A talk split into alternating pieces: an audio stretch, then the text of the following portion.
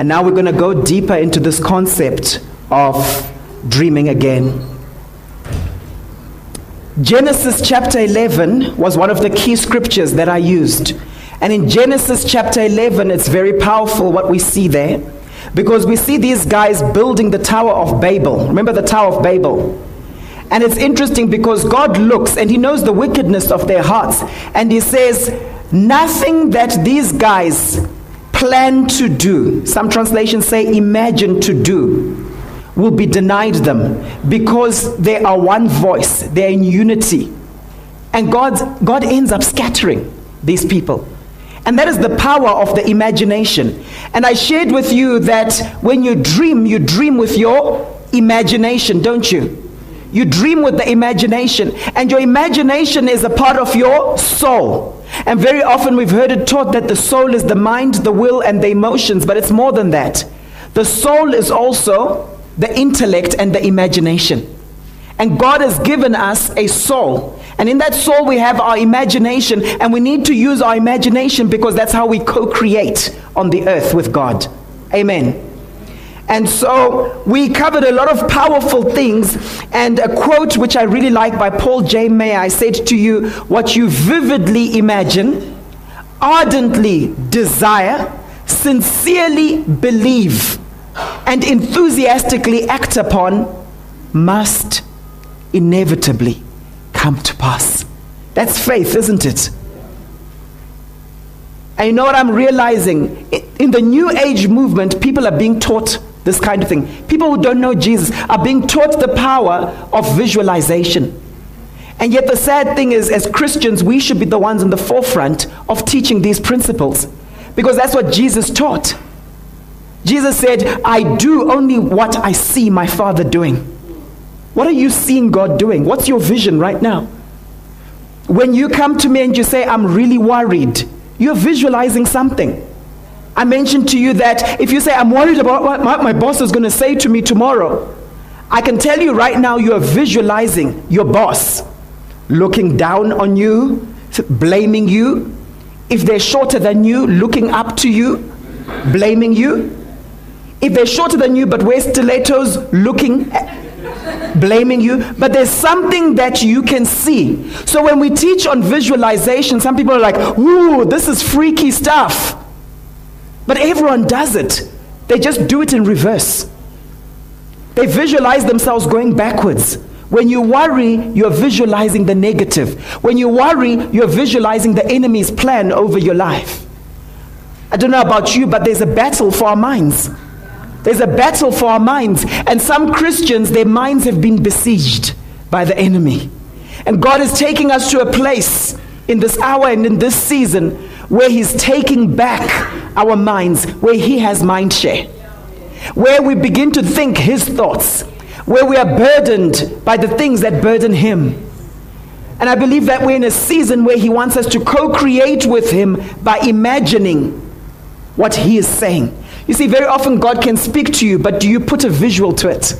See, very often God can give you a prophetic word and can say, This is what's going to happen in your life, but you play the video of it. How many of you that we remember in pictures, not in words?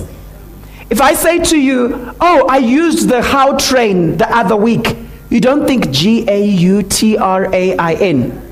What do you think? You visualize the Gautrain. So when God speaks to you a prophetic word, I want to encourage you to translate it to a picture translate it into a picture and make sure that picture becomes vivid. And carry that picture in your heart and be like Jesus who used his imagination. You see, when Jesus said, I do only what I see my Father doing, Jesus knew the Father. There were things he did with the Father before he came down onto the earth. How many of you have had experiences where you overseas or you're at some function or some, something exciting, but you're by yourself there. And you're trying to enjoy yourself, and one of the ways you end up enjoying yourself is imagining if a loved one was there with you. How many of you do that? I know that if I travel somewhere, sometimes I literally am having a conversation with some people and I'm imagining that if my wife was there next to me, what would she be saying? How many of you do that? All the hubbies who want to score points with their wives. This is an opportunity to just say, yes, mm-hmm. and then make sure you're telling the truth because they're going to ask you for details later. And I believe that when Jesus would say, I do only what I see my Father doing, there are multiple dimensions there. I believe that he would use his imagination and say, Well, what would the Father do in this situation? I can see the Father doing this. I believe part of it was the prophetic dimension where he would actually see the Father doing certain things and he would also do what he saw the Father doing. Question What is the Father doing in your life right now? What is the Father doing in this church right now? What is the Father doing in your business right now? What, is, what are the acts of God in your life right now? I don't know about you, but I don't want to meditate on the enemy's strategy over this church, over my life, over my business. I don't want that. I want to focus on what God is doing and what God is saying. One of the other powerful scriptures that I took you to was Ephesians 3, verse 20. And for me, that's a powerful scripture because it says that He will give you more than you can ever ask for or imagine. And remember, I said to you, it's not just about the asking. We've emphasized in Christendom how to ask. And so we know how to pray. But He says He will give us more than we can ever ask or. So, what happens if you're not imagining? Because he says he'll give you more than you're imagining.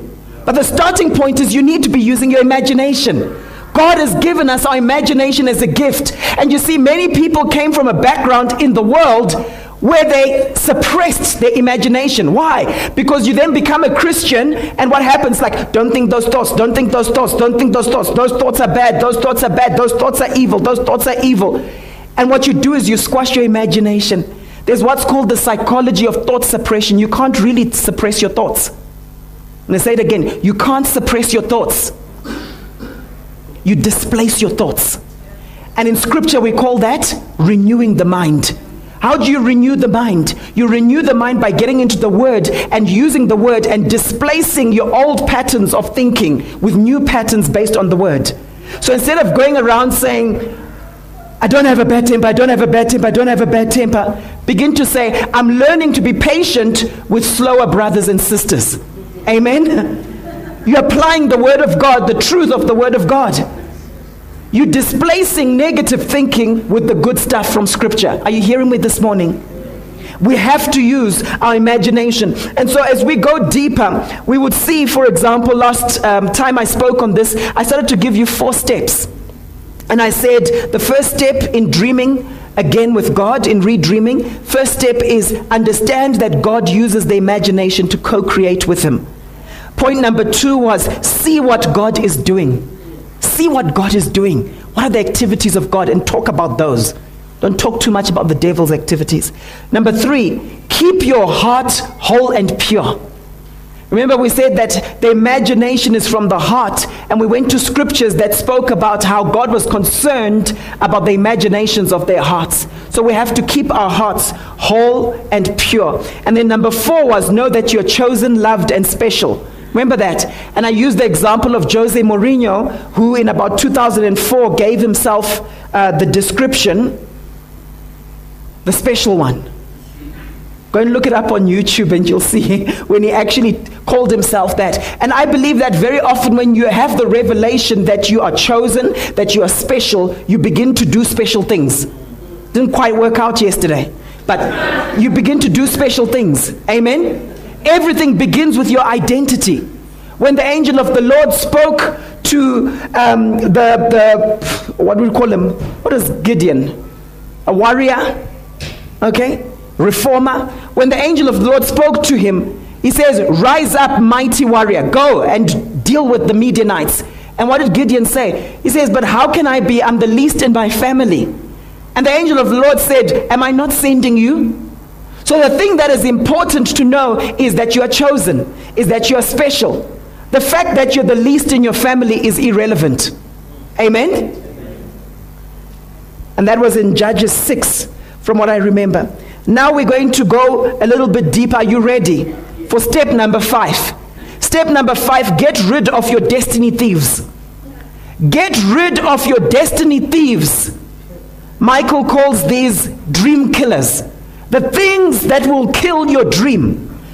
You see, when you study success, it's been found academically, academic studies have been done on people who become successful. And one of their common denominators is that they know what the barriers to their success are, what those barriers are. And they create steps to overcome those barriers. My question to you this morning is what are your destiny thieves? What are the things that are going to rob you of your destiny? It's so important that we come to a place when we're, where we're open and we're honest about these things. Are you ready to hear some of them? I've highlighted some of them in the past, but let me go deeper into them. The first is negative people. Those people that will always say, No, that won't work. Those people who will come to you, you're so confident, you join that new workplace and you say, I want to connect with that person. I want the CEO to be my mentor. And they say, Oh, I don't think he's got time for people like you. Oh, he's very busy. You must say to those individuals, Your story doesn't have to be my story. You see, the problem is many of us are making other people's stories our story. Oh, no, uh, if you're a foreigner in this country, that's impossible. You can't do that. Some of us have. Ah, no, if you're as a foreigner, how do you find it didn't even cross my mind because it wasn't going to be a limitation. You begin to name drop, and when you name drop, you name drop the name of Jesus. Many people today, Michael is excited because it's caught on. I'm going to popularize it, Michael. Okay? You embrace it. You embrace the name of Jesus. You see, when people come to you that are negative, it's so important to have resilience. Resilience is the ability to block out the naysayers. How many of you watch English Premier League soccer?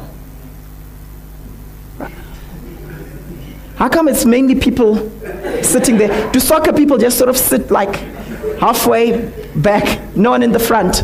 All right? No, of course. Right.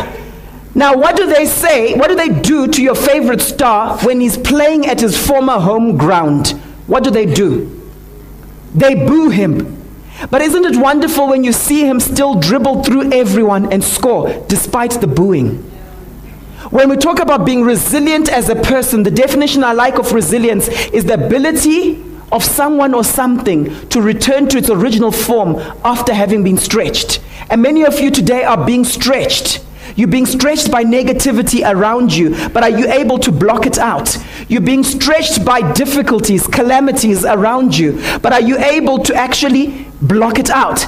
You're being stretched by negative people around you, but are you able to block out the naysayers, the people who are speaking to you the devil's report? The people who are trying to nullify the very thing God has spoken to you when you are in the closet in prayer.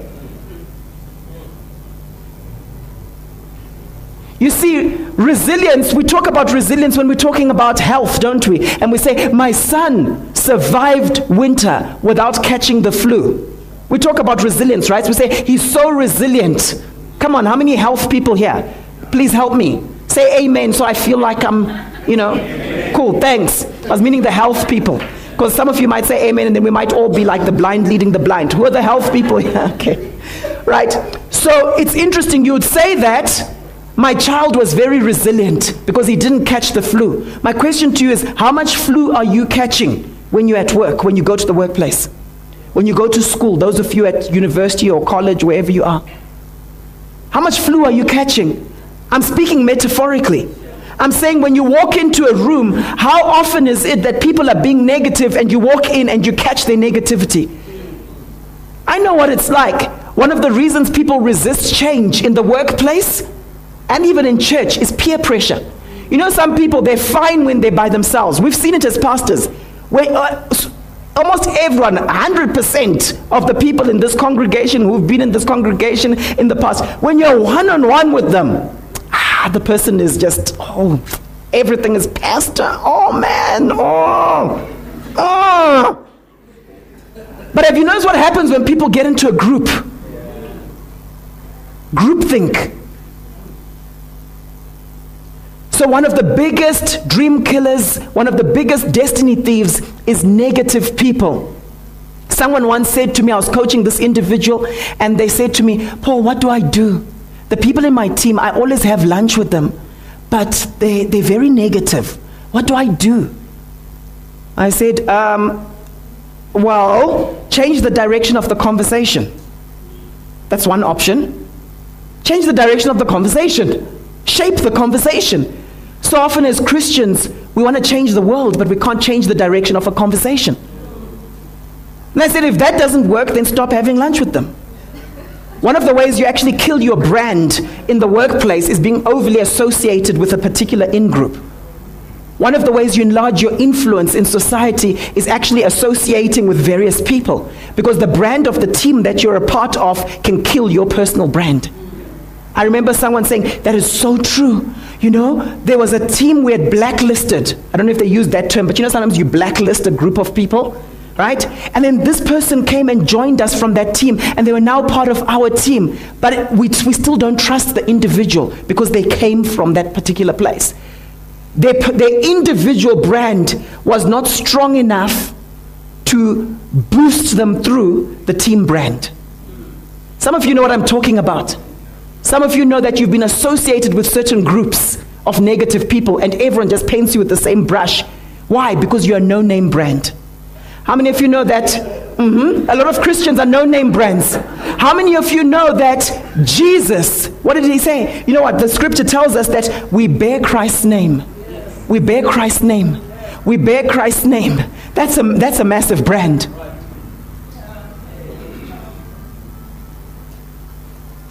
Negative people. The second destiny thief, inner vows that we've made. The Bible tells us that the tongue is a rudder in the book of James. In other words, what does a rudder do? It directs your path, doesn't it? The tongue is a rudder. And you see, what happens is we think that we're, we're shaped by other people's words, and that's true. But our lives are shaped by our interpretation of those words and the amount of times we rehearse what other people have said. You see, if someone comes to me and says, Paul, you're stupid, I can reframe that and say, Sure, I really feel for you. Like, why would you think I'm stupid? Sure, you must be going through stuff. And those words don't affect me. The thing that pains you, the thing that pains you is when you take those words and you rehearse them and you put your spice, your Tabasco, your tomato sauce. Come on, help me, the spice people. Doesn't necessarily, why am I just looking at an Indian person? Well, it doesn't have to be an Indian person. Come on, help me, the spice people. when Emily and Sunera came to the church a number of years ago, they had to correct me because they came, we were at Miracle Park, and they walked in together, and I see them walking in halfway through praise and worship. And afterwards, I'm like, trying to, you know, you know how pastors are like, oh, um, we, we really like Indian people, you know, you guys are really wonderful. And I was meaning it. And then they, they, they corrected me. We became friends and so on. They say, first of all, there's Indian and there's Indian Indian. Not all Indians are the same. it's like, okay. Anyway, so they're inner vows. I remember meeting someone recently, and I might have shared this with you, where they made an inner vow where they, they were ridiculed by their father. There was a sense of embarrassment, a sense of shame when they were young growing up. And they made a vow that I'll never put myself in a position to be embarrassed again. This person is now about 68 years of age, but they made that as an inner vow. I would never put myself at risk when it comes to embarrassment, failure, or shame. So the, the path their life took was they were now always in the background and they spiritualized it. I said to them, Yeah, it's true. And as Christians, we then spiritualize it. And he says, Yes. I said, I'm the background person. That's me. I'm the one who just serves from the background. And it sounds humble. And it's good if that's what you're called to. But this individual wasn't called to be in the background. And they realized that their whole life had been shaped by this until at a certain point they were set free. My question to you is what inner vows have you made that are shaping your life right now? Some of these inner vows could be things like you were hurt, you were abused as you were growing up by the opposite sex, and you said, Never again. I will never fall in love. It only leads to hurt. And here's the scary thing I do lots of marriage counseling. This is what ends up happening. You can get married, but still be guarded. You can get married, but still never make yourself vulnerable. Are you hearing me?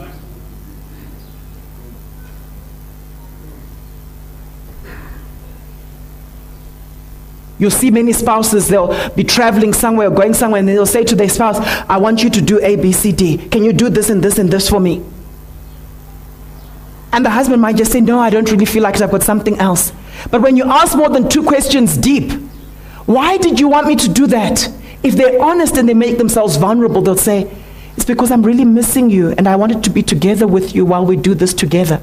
Why couldn't you make yourself vulnerable and say, Honey, I'm missing you. I wish we could have more couch time. Honey, I'm missing you. Can we do this errand together? Couldn't make yourself vulnerable. Are you hearing me this morning? It's an inner vow that robs you of the very thing that you long for in your relationship. Here's the thing you cannot get to a place of emotional intimacy with another person without vulnerability. If you think of your best friendships, there's vulnerability. Just think about it. There's vulnerability. If you think of the best mentorship relationships, it's not when people put their best foot forward, it's when people are willing to make themselves vulnerable. I say it when I'm pastoring people, when I'm counseling people. There's, there's nothing I haven't seen. I've seen so many variations in the world, in the church. So, whatever you say to me, it's not going to shock me. That's what I say to people to help them to come to a place of vulnerability. Are you hearing me this morning? If you don't break those inner vows, you'll rob yourself of that dream you have, particularly when it comes to certain relationships and in terms of your destiny. You'll rob yourself. What vow have you made? I'll never do business with that group of people, those type of people. You can't trust them. So you have one traumatic experience with someone from that people group, and then you do what we call transference. You transfer that onto everyone around you who's of that same ethnic group. And then God opens doors for you. You've been praying, God, open doors, open doors. He opens doors for you. And the very people He sends into your life to bless you are from that group of people. It could be gender, so it could be guys. It could be people from a particular tribe that you don't like. And you're still praying for your breakthrough, and God is saying, I've put it before you on a silver platter. But because of that inner vow, like, uh uh So those people from that group come to you, wonderful people, and you find very subtly and subconsciously, very often, you reject them. You reject them. It never works out. Why? That's the thing you've prophesied million, a million times over in your life. That with those people, it will not work. And guess how your life goes?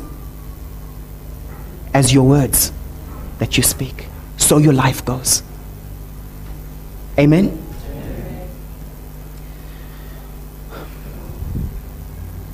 The third destiny thief. Never translating your dream into a goal with an action plan. For a lot of people, that's their case. It's wishful thinking. If someone comes to me and says, I want to lose weight, that's a wish. You see, many of us are good dreamers, but we don't know how to translate those dreams into action. So they never happen.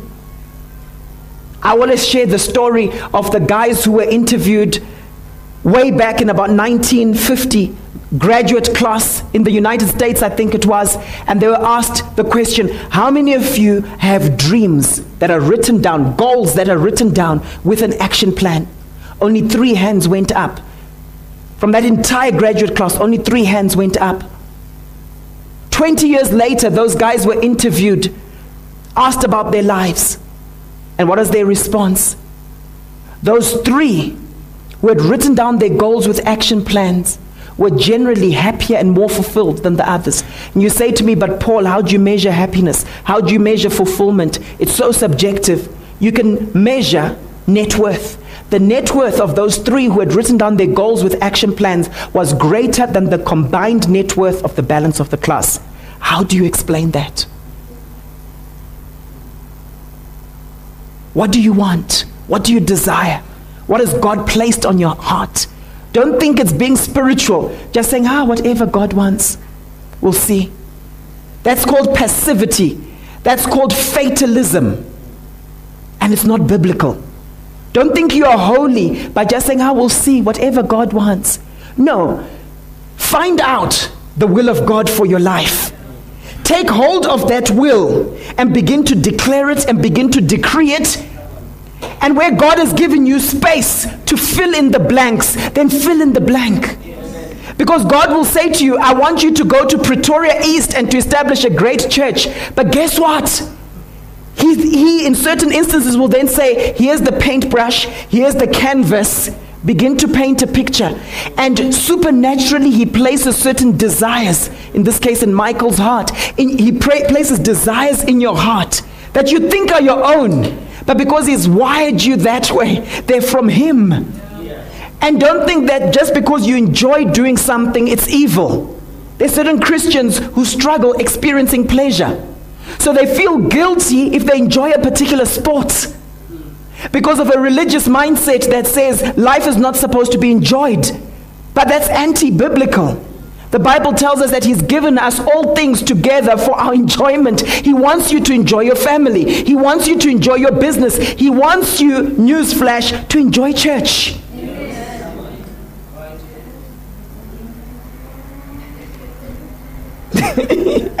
I'm hearing someone saying, I'm trying, Mufundisi. I am trying to enjoy it. Guys, translate your dreams into goals and action plans. If you study the life of Paul the Apostle, he says that, hey, you know what? My yes is yes, my no is no. He says, when I commit to do something, I do it, I follow through. He says that I want to take hold of that for which Christ took a hold of me. What was that? He was goal oriented. What do you want to do next year? What do you want to do in the next five years? Dream with God. Use your imagination. When I teach this to groups in corporates and so on, some of these principles, people say to me, we need to take this to the high schools. People need to learn this from a young age. Then people begin to confess and say, I only realized my life purpose when I was in my 30s. It's never too late. Amen? Amen. Master Celia, it's never too late. She's also, she's also the birthday girl. Okay? She's born a day after me. Not in terms of the actual year she was born, but although she looks like it, I know. She's born on the 8th. And whenever I hear your beautiful alto coming through, like, what are you doing there? Yo. Lovely. The fourth one the fourth dream killer, the fourth destiny thief, inner conflicts. Inner conflicts. There's a powerful word used in scripture, and it's the word peace. And when you look in the Greek, it's the word Irene. Irene, that's where we get Irene, the, the name Irene from. And one of its meanings is being at one with, being, it's talking about oneness. And when you're divided, what we call the divided self, you're not at peace, you're anxious. And one of the causes of anxiety is inner conflicts. And so you find that in scripture we're told in the book of James that the double minded man is unstable in all his ways and should not expect to receive anything from God. So, what we see happening with a lot of Christians, they've got inner conflicts. So, they're praying, saying, God, give me this breakthrough. Lord, I want to start a business, and this business needs to be really big, Lord. But no, but yeah, it's okay, yeah. But Lord, if you want it just to be enough money for me and my family to survive, that's also okay. And God is now, so what do you want? You're saying a really big business, but just enough for you to survive. That's how many Christians pray. If you study the technology of answered prayer, you must be clear. That's why Jesus would keep going to guys and saying, What do you want me to do for you? Before he healed them. And very often, you see what happens is when you're praying for the sick, the miracle ends up being at the level in which the person is expecting. You know, sometimes you want to pray for someone and they just say, Can you just pray that I'm more comfortable? Because of my back problems, I just need to be a bit more comfortable and be able to move around a bit easier. Do you want to just be comfortable or do you want complete healing? What are some of the inner conflicts people go through? Inner conflict number one, the me me conflicts. I've shared with some of the team the me me conflicts. What's a me me conflict? It's where you want to do something based on your identity, based on how you've defined yourself to be. But then there's something happening in your environment where there's pressure to not be that. So let me give you an example. Some years ago, a colleague of mine said, Paul, I'm going to have to have a difficult conversation with a friend of mine because when we go out together, I'm the one who typically has been paying over the last few weeks.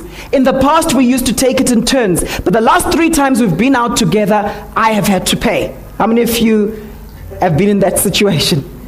Or how many of you are the one who's, yeah, right? Who's the, who's the victim? okay, right? And she said, Paul, I'm going to have to have a difficult conversation with this friend of mine. I'm going to have to have a difficult conversation with this friend of mine because I see myself as a generous person. Can you see where the me me conflict is? Your self concept is saying, I'm generous. But now, in dealing with this individual, I now have to say, but wait a minute, you can also chip in a little bit. There's the risk, isn't there? There's the risk that my friend will turn around and say, You mean you count? Each time you pay for me, you are counting. Okay? Can you see what's happening? And for many of you, you have those experiences. So we say we need to invite people to church. We need to reach the lost. We need to evangelize. And what do you hear Christians saying, yeah, Pastor, I just didn't want to come across like I'm holier than thou. Yeah, because some Christians, they come across like they're holier than thou. Now, what's, what's that got to do with reaching the lost? Because when you reach the lost, you're saying, hey, I was a sinner, Christ saved me. That's the good news. I'm saved by grace. You're not going in a holier than thou fashion. So there's a me me conflict people experience. Whatever me me conflicts you're experiencing will hinder your destiny because you'll find that you're confused when it comes to prayer. You're saying, God, I want a breakthrough, but I don't want to be greedy, Lord. I don't want to be greedy. I don't want to be greedy like all these other people in Gauteng. God, I really want this breakthrough. I really need more cash. But you know, there's this mammon thing and there's the spirit of greed. Deal with the greed. But pray for the breakthrough. It's two separate issues.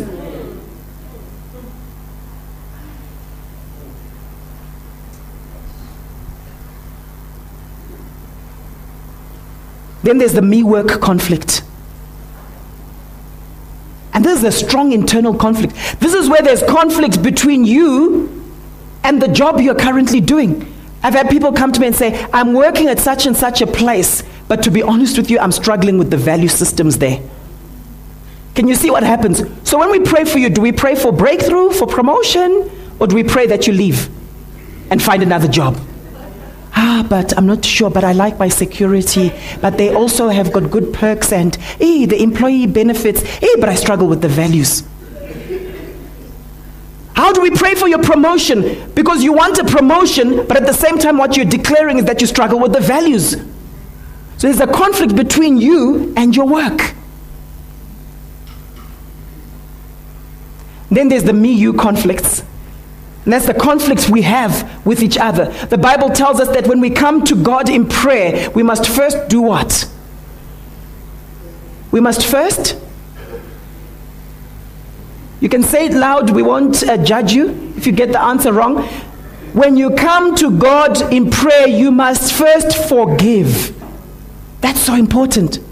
Often when I'm in prayer, sometimes I'll have an issue with someone or something that's rising up, immediately I realized that, wait a minute, you can't be in prayer and you're carrying this issue. You need to actually let go. A lot of the times our prayers are not answered, and it's important to study it because a lot of our prayers are not answered. So instead of just saying, ah, sometimes he answers, sometimes he doesn't. No, figure out why. If you look in scripture, there are a lot of reasons why certain prayers go unanswered. I think it's something we need to teach sometime, right? Delays to answered prayer. There's certain reasons. And one of them is conflict. One of them is where we go before the throne of God, not in the spirit of intercession, but in the spirit of accusation. Are you following? Sometimes you can go before God in the spirit not of intercession, but of accusation. Who's the accuser of the brethren? Satan. So some people are helping the devil. Christians, we've got access to the throne of God, but very often we use it for accusation. not for intercession.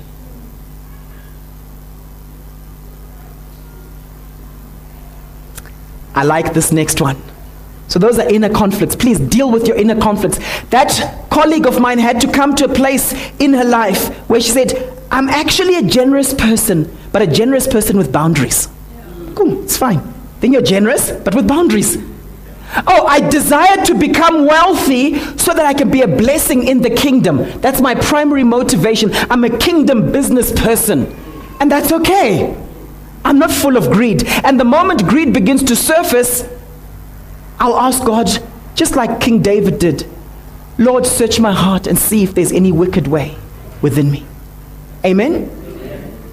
When you push through those barriers, amazing what ends up happening.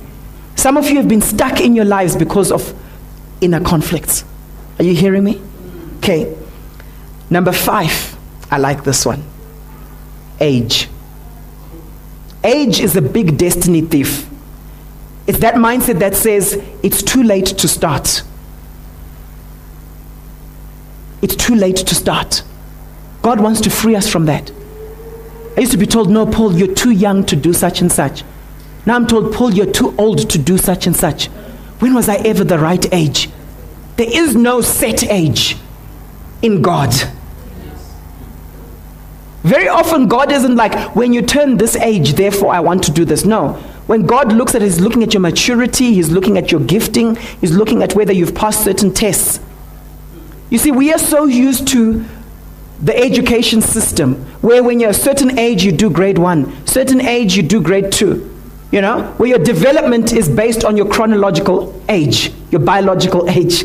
But with God, it's not like that. With God, it's like, you know, those homeschooling systems where you work with paces and it's up to you. You can just keep going. And then you have this person who's a five year old but doing like grade three stuff. There's some of you, you became a Christian yesterday or a year ago. And God wants to use you to do great things because you've been fast tracked and you've been obedient in the tests that you're going through. Then there's some of you who've been Christians for years, but you're going around that same mountain over and over again, repeating. It's like when someone has to keep repeating certain years. Amen? Don't know about you, but I don't want to be repeating stuff. How many of you have been there? How many of you identify with what I'm saying? That age has become a limitation for you, where you kind of feel like it's too late to start. Just raise your hand. Okay? In whatever area it is, I want to I want to challenge you. Says who? Who said that? Hey Mojo. It's Mojo. Hey, how are you doing? Cool. Who says that? Who says that you're too old? Andrea Bocelli, who knows Andrea Bocelli, the great tenor. You know that although he has loved music all his life, he did not start singing opera seriously until the age of 34. Some so called experts had told him that it was too late to begin. How many of you love jazz? Okay, so you would know Al Jarreau. You know that um, someone, someone once said, and I sort of did my own research on this, but, and, I, and I, it concurs, he only did his first album in his late 30s. Did you guys know that? He's now about 76, but his first album is late 30s. The research I did said 38. But then I looked at some of his albums and saw and worked out that he seemed to be about 35. Okay? But from a particular book says 38. Some of you are musicians here and you're thinking, no, but I sh- uh, if I didn't have my break in my 20s, then it's too late. Says who? My mother in law, my wife's mom. It's amazing when I think of her story. They ran a transport business in Zim for about 25 to 30 years. They were in transport, specifically transport. She's a bean counter, she's an accountant. Okay? When they moved to South Africa, they live in Joburg. When they moved to South Africa in about in 2008, right, 2008, 2009, around there, she spoke to her daughters because they said, "What do you want, mom, for your birthday present?" And she said, "Can you send me to do pottery classes?" I want pottery lessons. So I think they chipped in. I don't quite remember how it worked. She started having pottery lessons. After about 18 months of those pottery classes, the lady who was running it had to then move to Cape Town. And because my mother in law was faithful and diligent, this lady then said, Do you want to take over the studio and start running pottery lessons? So she was like, Okay, I'm game. And she started to upskill herself, and she still upskills herself. Recently, she was asked if she can go to the regionals, okay, the provincials, like put her stuff there to be viewed. All right? She makes amazing things. Bev Wild Ceramics, if you want to look it up. Bev Wild Ceramics. Right? This is someone in his 60s who was a bean counter crossing over. This, you can see it. If you come to my house after church, you'll see this. Right? Look at that. Right? My wife likes zebra, as you can see. Okay? She likes, I'm black, she's white, you know. Right? But she does like zebra. Salt and pepper, can you see there the salt, the pepper? Beautiful, isn't it? This is someone in his 60s who just decided, you know what? Yes, I was an accountant, but I just have always loved painting, arts, and so on. I understand that they'll be coming through uh, soon to do some, this coming week, to do murals, painting in the ch- children's, um, the, the walls, the new painting on the walls. Doing that. You see, sometimes we've got this thing you cannot teach an old dog new tricks. But guess what? You can remind an old dog or educate an old dog of tools and skills and gifts that they've always had, but we're not aware of them. Some of you, God has given you gifts that have been lying dormant all these years. And maybe in your 30s, 40s, 50s, all of a sudden say, Oh, I can do this. There was a lady, a husband, I think he had been in the military. Then he decides to become a dentist. And then she was working for him. This is the wife, was working and she was like the PA receptionist person. Right? This is, uh, this is she was 55 at the time.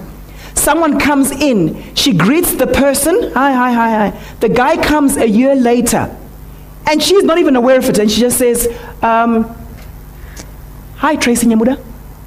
Or, Hi, Sunera Roberts. Says the person's name. She just had this gift of remembering names, and she wasn't fully aware of it. She had only met the person once a year ago and just came. What gifts are lying dormant in you that need to be awakened? You see, for some of you, you just haven't had the opportunity or the platform to shine in those areas. May God reveal it to you. How many of you are familiar with KFC? I know some of you are too familiar with KFC, right?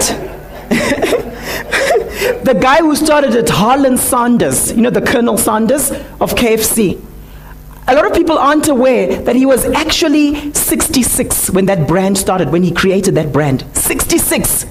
And some people will think, ah, no, he must have had a background in food, in the food industry. No. He was involved in all sorts of other things. He was uh, first a farmer, then he was a steamboat pilot, and then later he was an insurance salesman. You see, we've got this thing that the thing God has called me to do in this season of my life must be somehow related to something I was doing years ago. Now, often it works out that way, but very often it doesn't because there's such a mixture God places in each person because each person here is unique. Let's begin to dream. If I think of my wonderful wife over here concerning dreams and things she did, she only started.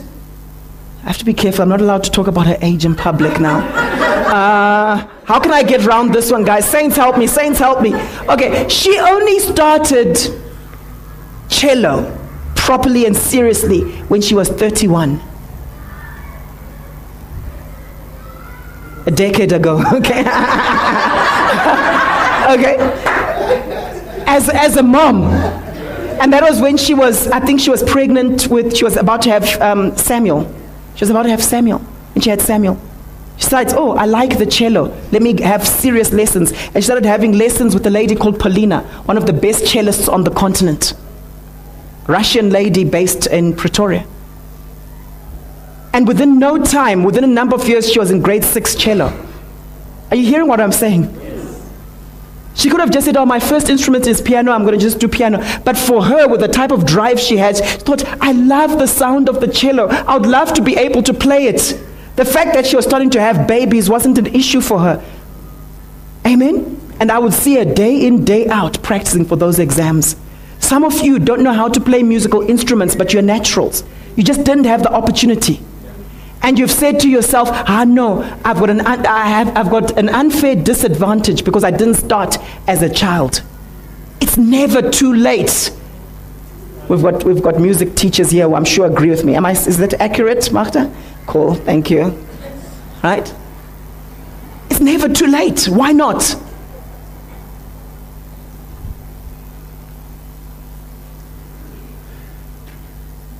The sixth dream killer, the sixth thief of our destiny is having a biased time perspective. Biased time perspective. A lot of people are not familiar with the psychology of time, and I want to share this with you. You see, you can either dwell on past negative. So there's some people who dwell on the past, but some particularly focus on the negative things of the past. They did this to me. They treated me bad, real bad. Pastor, you don't understand what I've been through. I'm a, I'm, no, no, no, I know you said you've seen it all, but I'm a special case. And they literally dwell on the past negative. Guys, that's a bias. Because when you look in scripture, we're supposed to focus on remembering. But when we remember, we remember the goodness of God. You can have two people with the same bad experience, but if one of them is focused on past negative and one of them is focused on past positive, it's, it's amazing how that affects their emotional well being.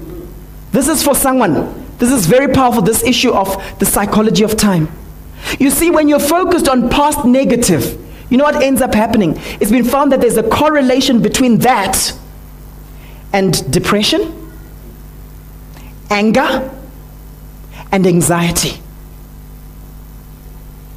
You see, what do angry people do? They ruminate, right? They keep mulling over what happened. They did this to me, they did this to me, they did this to me, they did this to me, they did this to me, and they really, really did this to me. And what happens is that one experience, you end up reliving and reliving and reliving. So it's like the trauma is happening a thousand times over. That's past negative. When they actually counsel people who tend to have a bias toward past negative, they actually literally have to shift them from past negative to enjoying the moment, embracing life right now. It helps them. Now, there's a place for past negative, there's a place for it. Otherwise, you have some people who keep going into an abusive situation and you say, But you, you're doing it again, but it's the same guy. But didn't you remember what he did to you last year?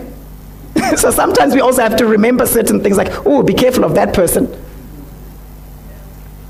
Amen? Then we have past positive.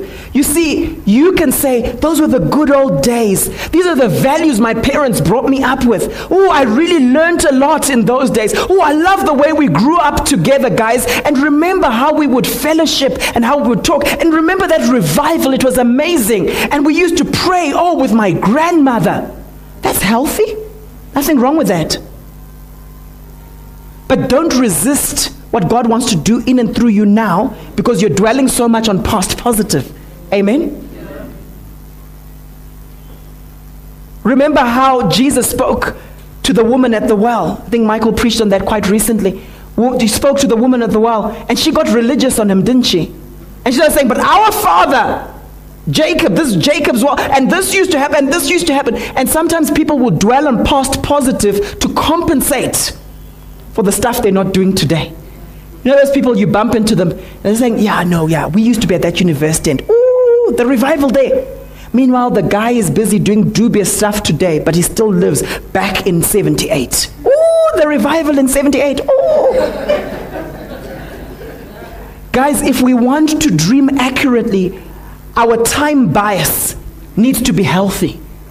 Because if you dwell too much on past negative, it affects your imagination, it affects your soul, and you can't see clearly into the future because you're just dwelling on the past negative. Amen? Then there's a bias in terms of present stimulation.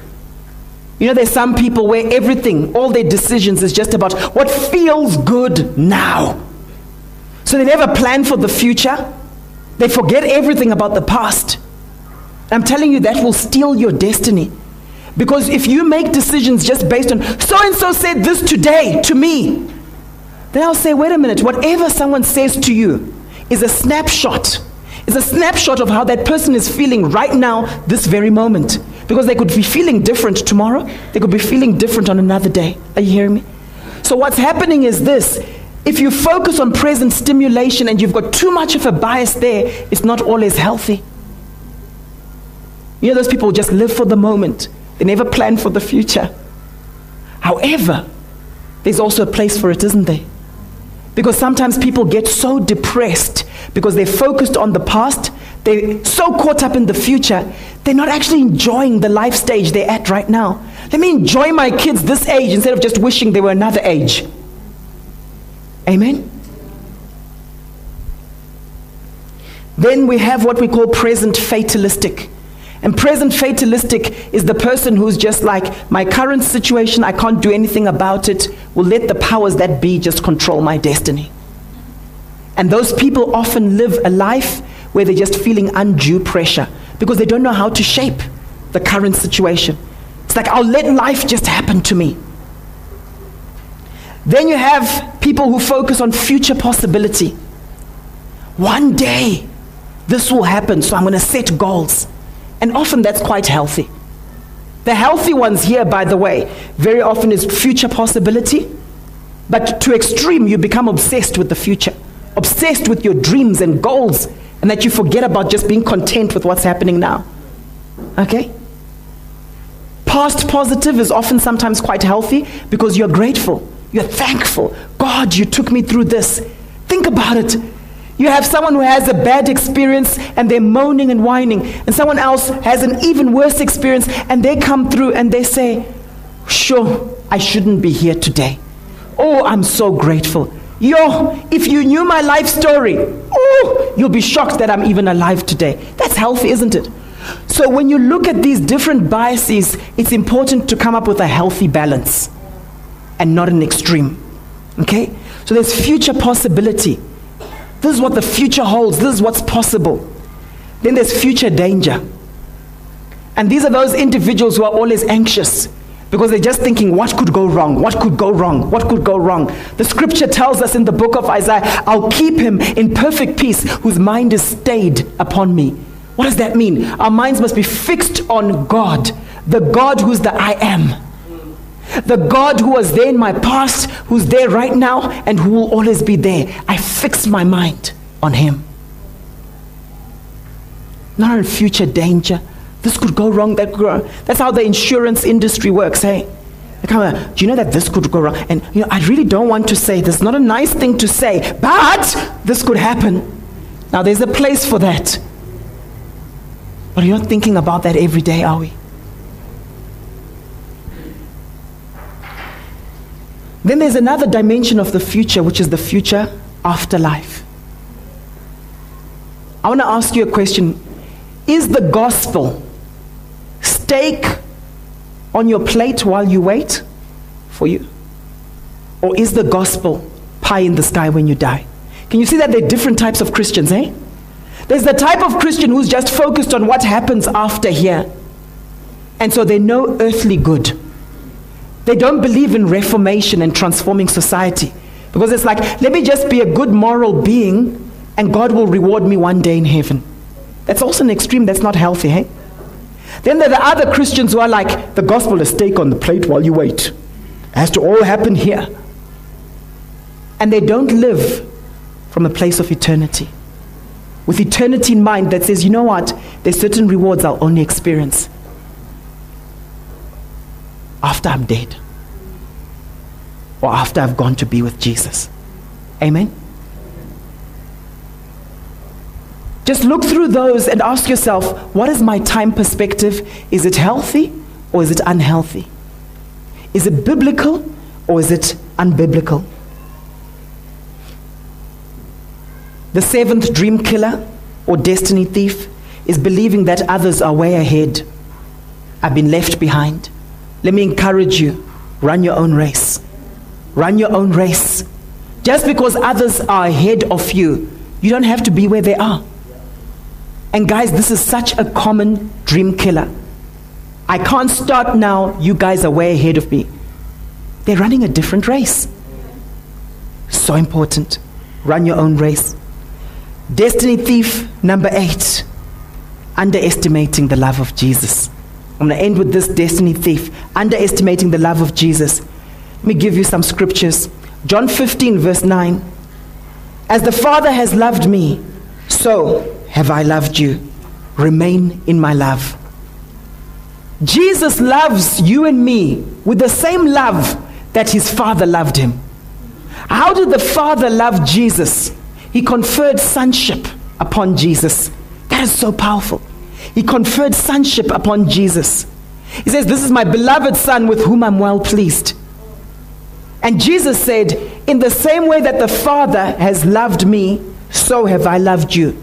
He also said when he was praying in John 17, Father, in the same way that you've sent me, so have I sent them. How was Jesus sent? says the Son of Man came for this very purpose to undo what the devil had done. So, with regards to the love that Father God has for you, with regards to the sending that He sent you out, to, with regards to your chosenness, chosen by God, carry the love of Jesus. You see, you won't attain your dream in life if you don't believe God has loved you or has chosen you. You won't attain it. There'll always be this thing at the back of your mind that, ah, this is for some other people, not for me. I see it happening, guys. I see people living in a place of shame, and shame is linked to guilt. And guilt attracts punishment. Whenever you feel guilty, you're expecting to be punished. So now God wants to bless you and lavish His love upon you. He gives you some good business deal. And what happens? You sabotage that deal. Why? Because you're expecting some trick. You're expecting to be crooked. You're expecting to be conned because of your guilt. You see, when God forgives us, He forgives us, but the Bible tells us He also cleanses us from a guilty conscience. Some of you are carrying a guilty conscience, and God wants to free you from that. He wants to free you from that guilty conscience. 1 John chapter 3 verse 1 says see what great love the Father has lavished on us that we could be called children of God. How does God show us his love? He calls us children of God. Now, watch this. And that is what we are. The reason the world does not know us is that it did not know Him. I like it in the NLT. It says, See how very much our Father loves us, for He calls us His children. And that is what we are. But the people who belong to this world don't recognize that we are God's children because they don't know Him. If you study wealth and wealth creation, one of the common denominators amongst wealthy people is that they have an understanding that there's a lot of wealth to be created out there. Right? And then here's the second thing they believe they can have a piece of the pie. What I've noticed with a lot of Christians, they disqualify themselves. We call it self deauthorization. They don't believe they can have a piece of the pie, they believe it belongs to some other people. I want to encourage you if you want to make sure that your dreams become a reality, one of the biggest destiny thieves to destroy is a lack of understanding of the love of God in Jesus Christ. He's given you a piece of the pie. Say that to the person next to you, please.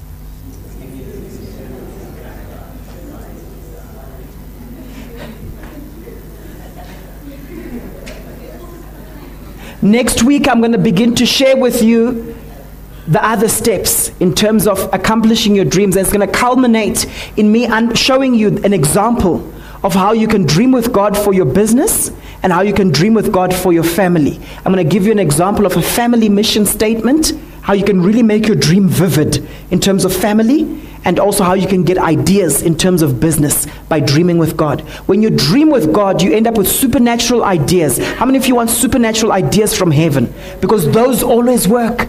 Those always work. I don't know about you, but I don't want to be operating in the natural. I cannot afford to be operating in the natural. I want to encourage you as you go out this week to kill your dream killers, to kill and destroy once and for all the thieves of your destiny. Amen. Let's pray.